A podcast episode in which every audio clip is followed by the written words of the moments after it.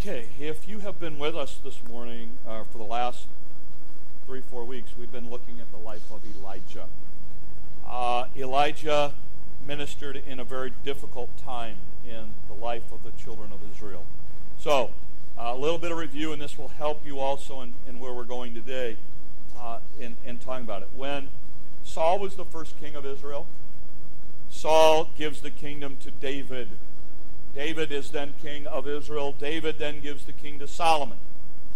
Solomon then gives the kingdom to his two sons, Jeroboam and Rehoboam. At that point, the, the Israel splits in two. There's a north and there's a south. Uh, in the southern part, two tribes. A guy by the name of Rehoboam, the son of Solomon, takes over there. That kingdom struggles for a number of years. They have good kings and bad kings. So sometimes they're with a good king, sometimes with a bad king. The northern kingdom is much, much different. The northern kingdom, one of the things that Jeroboam does is he says, Look, I don't want people going down in the south. I don't want them going down to Jerusalem every year to worship. So I'm going to make worship convenient for them. We're going to set up two worship centers, one in the top part of our kingdom, one in the bottom part of our kingdom, and you can just worship there. And so he sets up those as kind of um, in place of worship places. And um, it's contrary to what God said. It's not what God wanted. And Israel really pays a price for it because in the history then of Israel as a northern tribe, they only last about 210 years and they have nothing but bad kings. It starts out bad and it just keeps going bad. We come into that about halfway with a king by the name of Ahab. He's in charge. Nothing good is said about Ahab. Ahab marries Jezebel. It was kind of a political thing, and nothing good comes out of that. Jezebel worships Baal, and she brings with her Baal worship. She brings in a number of prophets of Baal, about 450. She brings in a number of prophets uh, of, uh, of, actually prophetesses of uh, uh, of another god at the time, and so she really tries to convert that whole northern Israel to worship someone other than Jehovah. She actually goes and has a number of the prophets of God slain. On the scene pops into a guy by the name of Elijah. We don't know anything about his background. He just appears on the scene, and when he goes, he just disappears. Uh, Elijah comes onto the scene. God says, Look, I want this place to change, so I'm going to send a drought. And Elijah, you're my guy. You go to Ahab, you tell Ahab it's not going to rain until you say so. Then, then Elijah, I'm going to hide you in the brook Cherith. So he takes him to the brook Cherith. And then he says, Okay, Elijah, um, the ravens are going to feed you there. They bring him food, uh, bread and water, or food every day, uh, meat and water every day, uh, morning and night. The brook dries up. God says, Okay, time to move on. Go to Zarephath. There, a little widow woman takes care of him. Then, after three and a half years, God says it's time to go to Ahab. He goes to Ahab and he says, Let's find out who's God's God. So, with that in mind, he has a challenge. He says, You bring all the prophets up to Mount Carmel, and we'll see whose God is really God. So they go to the top of Mount Carmel, and there's a showdown. And that's the story we talked about last week, where God, God sends fire from heaven. Elijah has the 450 prophets slain. He then goes back to the top of the mountain and starts to pray. And he prays seven times, and God sends rain. He tells Ahab, Get back to your palace because if you don't get back fast enough, you're going to get stuck in the mud. And then Elijah makes a beeline to the palace. That's where we left the story last week. Okay? This morning, as we pick up the story, I want to set a background for you because I think sometimes we read these texts, we don't think along these lines. So let me let me try to drop you back into that culture for a minute. Where was Jezebel when Carmel took place? Help me out. Where was she? She's back in the palace, right? So put yourself back at the palace with Jezebel for a minute. She's sitting in a palace. She knows there's going to be a showdown. She has sent all 450 of her prophets over to Carmel. She's waiting for news about what happened. All she knows is there was going to be a showdown, and now it's raining.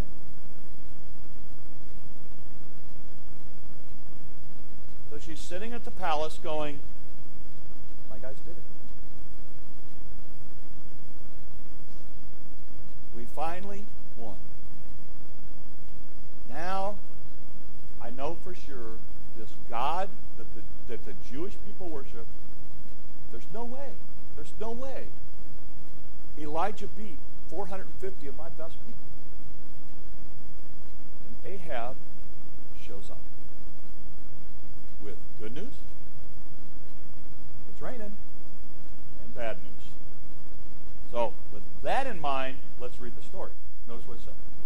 Now, Ahab told Jezebel everything Elijah had done and how he had killed all the prophets with the sword. Now her blood starts to boil. And notice what happened. So Jezebel sent a messenger to Elijah to say, May the gods deal with me, be it ever so severely, if by this time tomorrow I do not make your life like one of them. She basically takes Elijah and says, You're going to be on Israel. You're going to go to the top of my 10 most wanted list. And I'm putting out a bounty on your head, dead or alive, and I'm going to pay them a bonus if they do it in the next 24 hours. You are a dead man for what you just did. Now remember, this is a guy who's been fed by ravens, taken care of the widow, called down fire from heaven, prayed for rain after three and a half years, and it rained. Okay? Notice what happened. Elijah was afraid and ran for his life. When he came to Beersheba in Judah, he left a servant there. While he himself went a day's journey into the desert, he came to a broom tree or juniper tree, sat down under it, prayed that he might die. I've had enough, Lord. Take my life. I'm no better than my ancestors. He lay down under the tree and fell asleep. All at once, an angel touched him and said, Get up and eat. He looked around, and there by his head was a cake of bread baked over hot coals and a jar of water. He ate and drank and lay down again. Went on. The angel of the Lord came back a second time and touched him and said, Get up and eat. The journey is too much for you. So he got up and ate and drank. Strengthened by that food, he traveled 40 days and 40 nights until he reached Horeb, the Mount of God. There he went into a cave and spent the night. And the word of the Lord came to him and said, What are you doing here, Elijah? And he said, I've been very zealous for the Lord God Almighty. The Israelites have rejected your covenant, broken down your altar, put your prophets to death with a sword. I am the only one left, and now they're trying to kill me too. So Elijah kind of lays out this whole thing right here and he takes off running. Now, when you and I read this, we don't often go to the book of maps in the back of your Bible. So let me help you here. I'm going to take you through. Go to the next one. Go to that. Uh, go to that one that's got like four on it. What we call? All right. This is the life of Elijah. I want you to understand it. He starts out here in Samaria. He says, Ahab, it's not going to rain until I say so. God takes him right here to Cherith. He spends now this time being fed by ravens. God says, now I want you to go up to Zarephath. Notice the top part of the kingdom's like right here. So he's outside the kingdom. He goes up there and the widow lady takes care of him. God says, go talk to Ahab. Tell him that we're going to have a showdown. They come to Samaria. He then goes to Carmel. This is where the, the, the fire calls down from heaven takes place. Then he goes to Jezreel, and this is where we find our story starting this morning. And the text says, when he hears this, he runs 150 miles south to Beersheba. Okay? Understand it. This is the northern kingdom. It goes like right across here, uh, actually north of here. The line is right here for the southern kingdom, goes all the way down to Beersheba. Not only does he leave Israel, but he travels all the way to the extreme part of Beersheba. Okay? Then he leaves he leaves a servant here and he goes all the way down to Horeb. Let me show it to you in another picture, give you a bigger idea of what, what he's doing. I'll go to the next one. Here's Jezreel. Here's Jerusalem. Here's Beersheba. Here's Sinai. In the known world at this time, in essence, what he did was he went to the other side of the world. It'd be like me telling you somebody's looking for you. You don't go to Sioux City. You don't even go to Chicago. And you don't even go to New York. You jump on a plane and go to a jungle and pop in a jail. That's how far this guy goes. This is one scared guy. No, this is a guy who's fed by ravens. This is a guy who called down fire from heaven. This guy is so depressed and overwhelmed at this moment. He literally goes from here, and it takes him almost two months, all the way down to here. That's our God. That's God's man. That's how overwhelmed he was with the fact that Jezebel wanted his life. That a lot of questions from us. How does God's man go get to that point? Um, this guy runs. I mean, he is so scared. He goes to Beersheba, and I think he does something classic here that's really important. He, what does he do? He leaves his servant. So now he's going by himself, which is dangerous. You've heard me say a hundred times the Christian life is not a solo journey. You see it here. In fact, after this, at the end of this story, let me fast forward to the end of the story, which we're going to talk about next week. You want to know what one of the things that God does him right away? God does for him right away. He gives him another person to, to hang with him, called Elisha, because he makes a classic mistake of trying to go this on his own. And he leaves his servant in Beersheba, and now he goes into the desert. You would think after three and a half years of drought, that wouldn't exactly be your first choice. But he goes to the desert. He finds a juniper tree or a broom tree, which is basically a big bush. He sits down behind it, and then his prayer goes something like this God, I'm done. You know, I keep following you. For three and a half years, I've done everything that you wanted me to do. God, I'm exhausted. I'm tired physically, mentally, emotionally, spiritually. I've had it. I keep trying to do the right things, and I get knocked down. And so, God, I'm done. I'm not going to take my own life, but I want you to take it. Because I have had my limit. I'm the only guy left, and I'm just tired of fighting. I'm done. And he goes to sleep. Now, if you're the God of heaven, and you have fed this guy for three and a half years, you, you, you've answered his prayer, you've called down fire from heaven, and you've given him rain after praying for it, and your servant is sitting down there having a great big pity party, what do you say to him? Get over it. Right? No, you know what God does? Because listen, you learn a lot of things in this story about God. You know what God does? In heaven, God looks at an angel and says, I got a guy down there who's pretty tired. Go make him supper. And an angel leaves heaven, comes down to the earth, makes a little fire, bakes this guy a cake, taps him on the shoulder, and he wakes up and he says, Look, here's something to drink. Grab you a cake. Go ahead and eat. And Elijah's response to the angel is what? What does he do after he eats? He goes back to sleep. An angel from heaven just fed the man. And it's not like, oh, wow, you're like so cool. Hey, I got a lot of questions for you. He's like, all right, night. Goes back to sleep. And the next morning, a lot of people believe this, this is like a night morning thing. The next morning, or at least after a while, God sends another angel, or maybe the same angel stayed overnight. I don't know. And says, feed him again.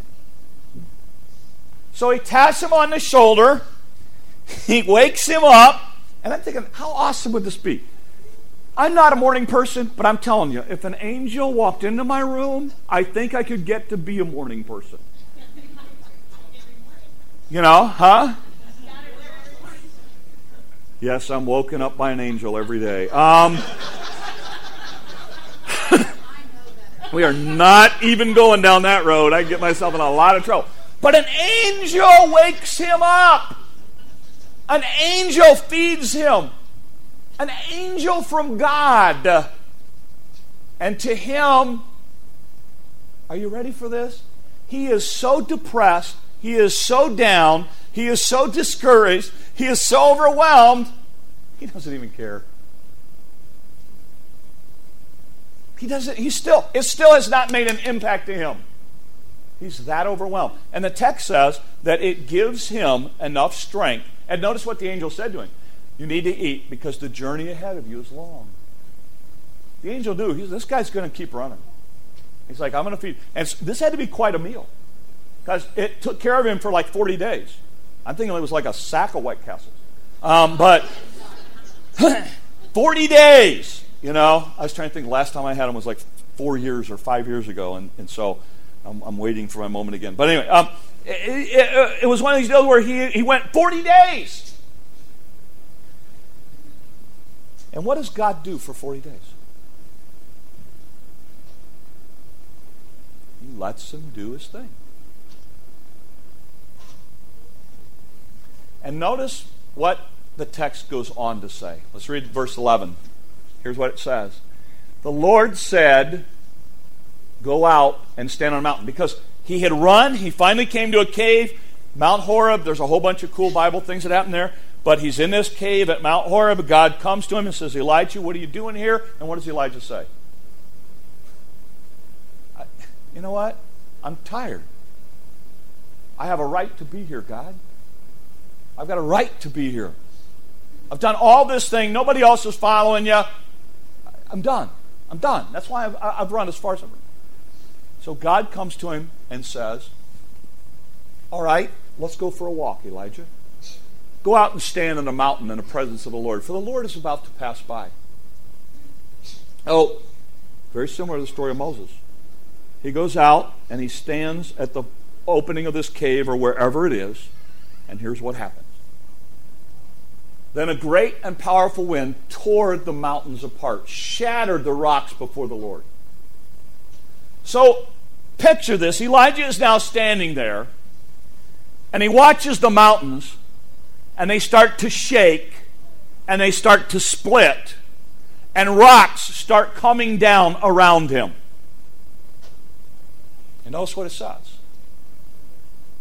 But the Lord was not in the wind.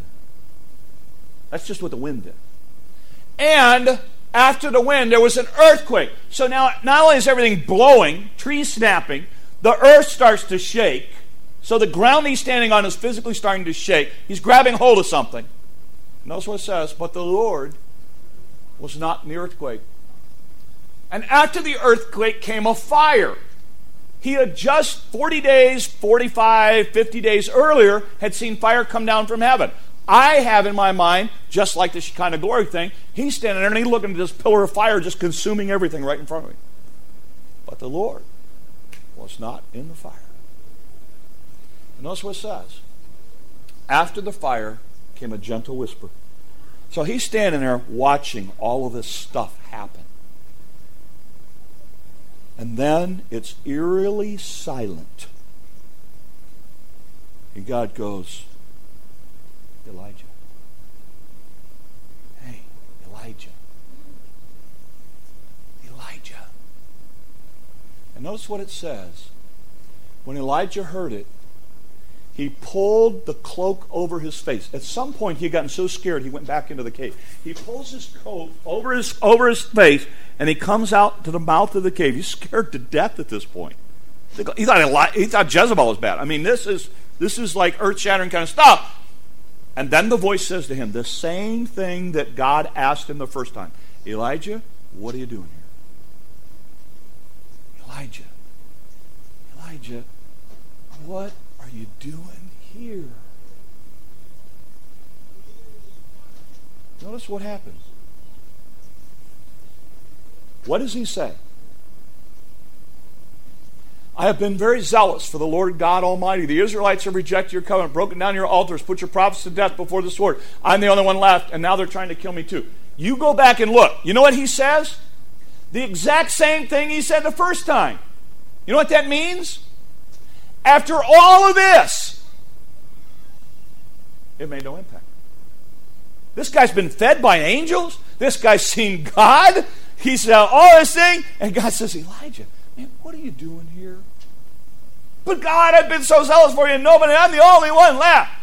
And you're God now, and you put up with this craziness for two months. Now, what are you going to do? What are you going to say to your prophet, your servant? What do you want to say?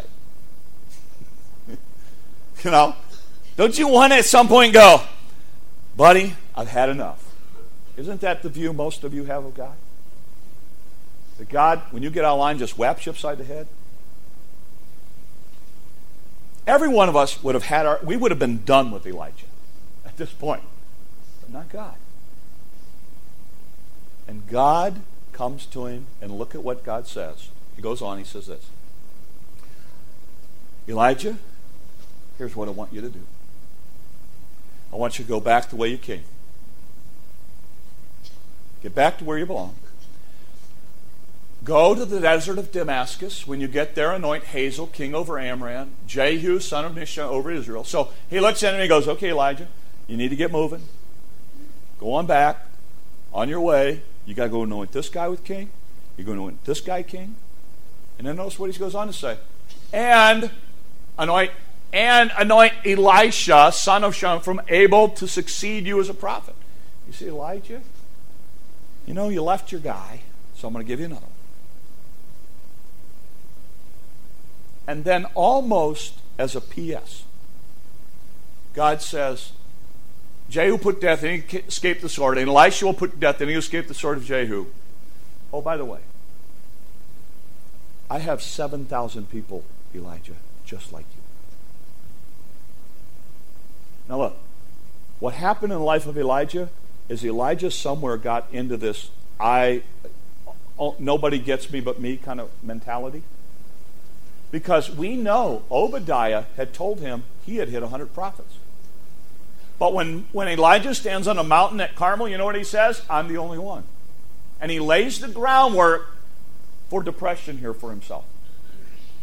And then he runs from God and he's overwhelmingly depressed. He's suicidal. And God doesn't beat him up. God doesn't tell him to just suck it up and get moving. God, and this is very, very important, the first thing God does is he feeds him and he gives him rest. Okay, listen to me. Some of you who struggle with depression, some of you who go through really difficult times, two things you better make sure of food and rest. There's a biblical principle laid out here for how God deals with it. And one of the first things God does to Elijah is he feeds him and he gets him some sleep. Because this guy has had one whirlwind of a week. And then God starts to minister to him. And one of the ways God ministers to him, he says, okay, you've had plenty of time to process this now. You need to get back up, and I got some stuff for you to do. Go do it and he gets him to be active again. Um, I think there's a lot of great lessons in this story. I love the Bible because it shows us people as they actually are. But here's here's a couple for us to I think focus on at least this morning or for you to think about this week. Here's first thing. Don't forget that testing comes after times of great victory. Things going well in your life right now? things doing really great and kind of like reached a you're on the mountaintop that's great enjoy it camp on the mountaintop but be ready because after the mountaintop satan is not happy. So satan is going to unload. You see this in the life of elijah. He has just experienced carmel he has just experienced rain.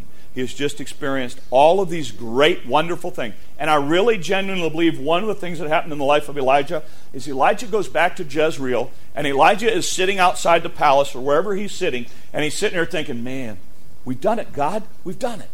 The people are going to follow you now. Did you see how all those people slew the prophets of Baal? They wiped out 450 people without even a thought. Now we can go through, and here's what we can do, God. We can get rid of all the Baal worship stuff, and we can get rid of, and we can get people to follow after Jehovah, and I can start instituting priests again, and we can get, we get guys doing it, and God, Israel's going to turn back to you. And then he gets word that Jezebel wants him dead in 24 hours, and it shatters his world. It shatters his world. Or he may have just been coming back and he's relaxing, saying, Oh man, it's going to be great in Israel now. Look, I don't want you to be cynical, but I want you to be realistic. You look at the life of Jesus Christ. After the baptism of Jesus Christ, where God speaks from heaven, this is my beloved Son in whom I well please. What's the next event in the life of Christ? Temptation for 40 days. Go to Palm Sunday, where people are shouting, Hosanna, King, da da da da. What happens within seven days? He's on a cross. Within five days, they're crying out, Crucify him. After times of great victory come times of great temptation and testing. Don't forget that. Elijah forgot that. It became a problem. So, if things are going really well for you right now, man, enjoy it. If, if you've been praying for something or you've been looking for something and all of a sudden you hit that pinnacle and you got what you wanted and, and, and it's like God answered prayer and God's good and da da da, man, enjoy it. But be careful. Be aware that Satan is not happy and he is going to work. Be aware of that. That's what he does here in the life of Elijah. Here's a second thing. What does Elijah do here? Up until now, he has always focused on God. There's going to be a drought. God, you'll take care of me at Cherith. God takes care of me at Zarephath. God's going to call down fire from heaven at, at Carmel. God's going to send rain. I'll keep praying until He sends rain. I know God will listen. But for the first time in the life of Elijah, here's what happens he starts focusing on his circumstances. And he takes his eyes off of God. And that gets him in trouble. Because what does he say over and over again in the story. I've done all of this stuff, and nobody's paid attention. I'm the only one. God, it, you know, I can't tell you how many times I hear it. Pastor, you don't live in my world. If you lived in my world, you'd understand why I do what I do. You're right. I don't live in your world. But I do understand there are certain principles that are true no matter what. And one of those principles is when you focus on your circumstances, you lose sight of God. When you start focusing, because look, we've all lived long enough to know this. Whatever's going on in your life right now, it could be better. And it could be worse. Nobody sitting in here has had to share a toothbrush with 10 other people.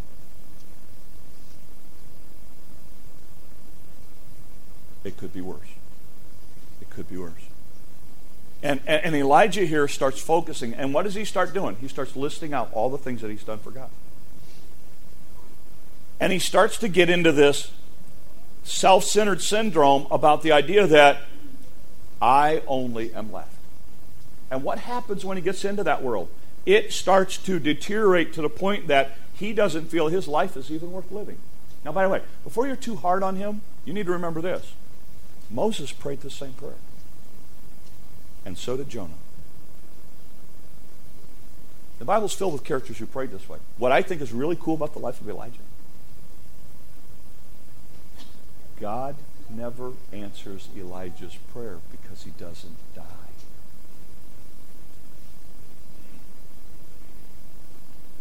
Which I think is awesome. That's a whole other message in and of itself. But in the life of Elijah, and, and this is what I would say I don't want to minimize your circumstance. I don't want to minimize what you're going through at all. I don't want to, to, to, to blow it off. But here's what I want to ask Where's God in this? Have you taken your eyes off of God in this situation? And have you become so absorbed with what it is you're going through that you've missed God? Here's what I wonder about this story. I wonder how this story could have been written. I wonder what did Elijah really miss? God continued to use Elijah after the story. But you know what? I wonder what Elijah missed. How would this story played out if Elijah's sitting outside of the palace and he hears, hey, Jezebel wants to take your life? And he said, well, I'll tell you what. Tell her I'll be preaching on the Sabbath down at the synagogue right around the corner. She can find me there. Here, give her my phone number. Tell her to call anytime. Here's where I'll be. How would Israel maybe have changed with Elijah being able to stand up against Jezebel? What blessings? Because here's what you'll find as you go on farther in this story God uses Elisha tremendously. And I wonder if Elijah missed that because he ran instead of staying and doing what God wanted him to do. And I wonder sometimes when we get so focused on our circumstances and we take it into our own hands and we kind of do our own thing, what we really miss. And I just want to challenge you be careful. I, your situation could be worse, it could be better. I get it. But please don't underestimate underestimate God in it. Try to see what God can do in and through that circumstance. Because here's what I found. Some of the most horrendous stories that I know of what people have been through, I've watched them take it and use it for the kingdom and use it. And the, the, the craziness is that thing that should have been a weakness becomes a strength. That thing that should have been a tragedy is still a tragedy. But the reality of it is, now there is some good things coming out of that tragedy. But you've got to be able to see God in it. And, and, and here's the third lesson, I think, in this story is simply this God is always at work. See, I think the whole thing with Elijah and standing at the mountain and seeing all that stuff, let's think about the life of Elijah for a minute. Elijah, for three and a half years, had watched God work outwardly in big ways. Every day, ravens came in and dropped food there. Then every day, they'd open up the barrel, more food. And then I go to the mountain, I dump all kinds of water on the altar, and God, take it from God, a short little prayer, and God brings down fire from heaven. And then I go to the mountain and I start praying, and God sends water and rain. This guy had watched God do some really great things. And then, even when he runs from God, God sends angels to feed him. And then God stands him on a mountain, and God says, Let me show you all these incredibly powerful things. But I'm not in them, Elijah. Elijah, I'm that still small voice. Elijah, just because it's not spectacular doesn't mean I'm not at work. See, we're in a culture that likes to see stuff. And if you're not careful, what you'll begin to think is if there's not super spectacular things happening, God's not at work. Be careful about that. God's one of those, God loves doing stuff. Honestly, I, Again, my background, theater, that kind of thing. God's like the perfect stagehand. He makes sure it all goes off, and he doesn't need to be out front. He's that, he's that waiter, if you will, in a restaurant that makes everything go smoothly and make sure you get what you need and da da da. You know, I had the most phenomenal waitress. We, we stopped at a waitress at a restaurant in town we'd never been at, and we stopped there. And and this waitress, I tell you what, I've never, I couldn't tell you last time we did. I gave her like a thirty percent tip. She was awesome. I get like three drinks out of my drink, and she was bringing me another one. I'm like, man, most people, I mean, most people, I've got the glass sitting on the edge of the table. I'm dumping ice cubes on the floor and they still don't think I need a drink. But she is, and, and she stopped and she talked to us and did it, and I'm like, honey, I don't know what they pay you, but it ain't enough.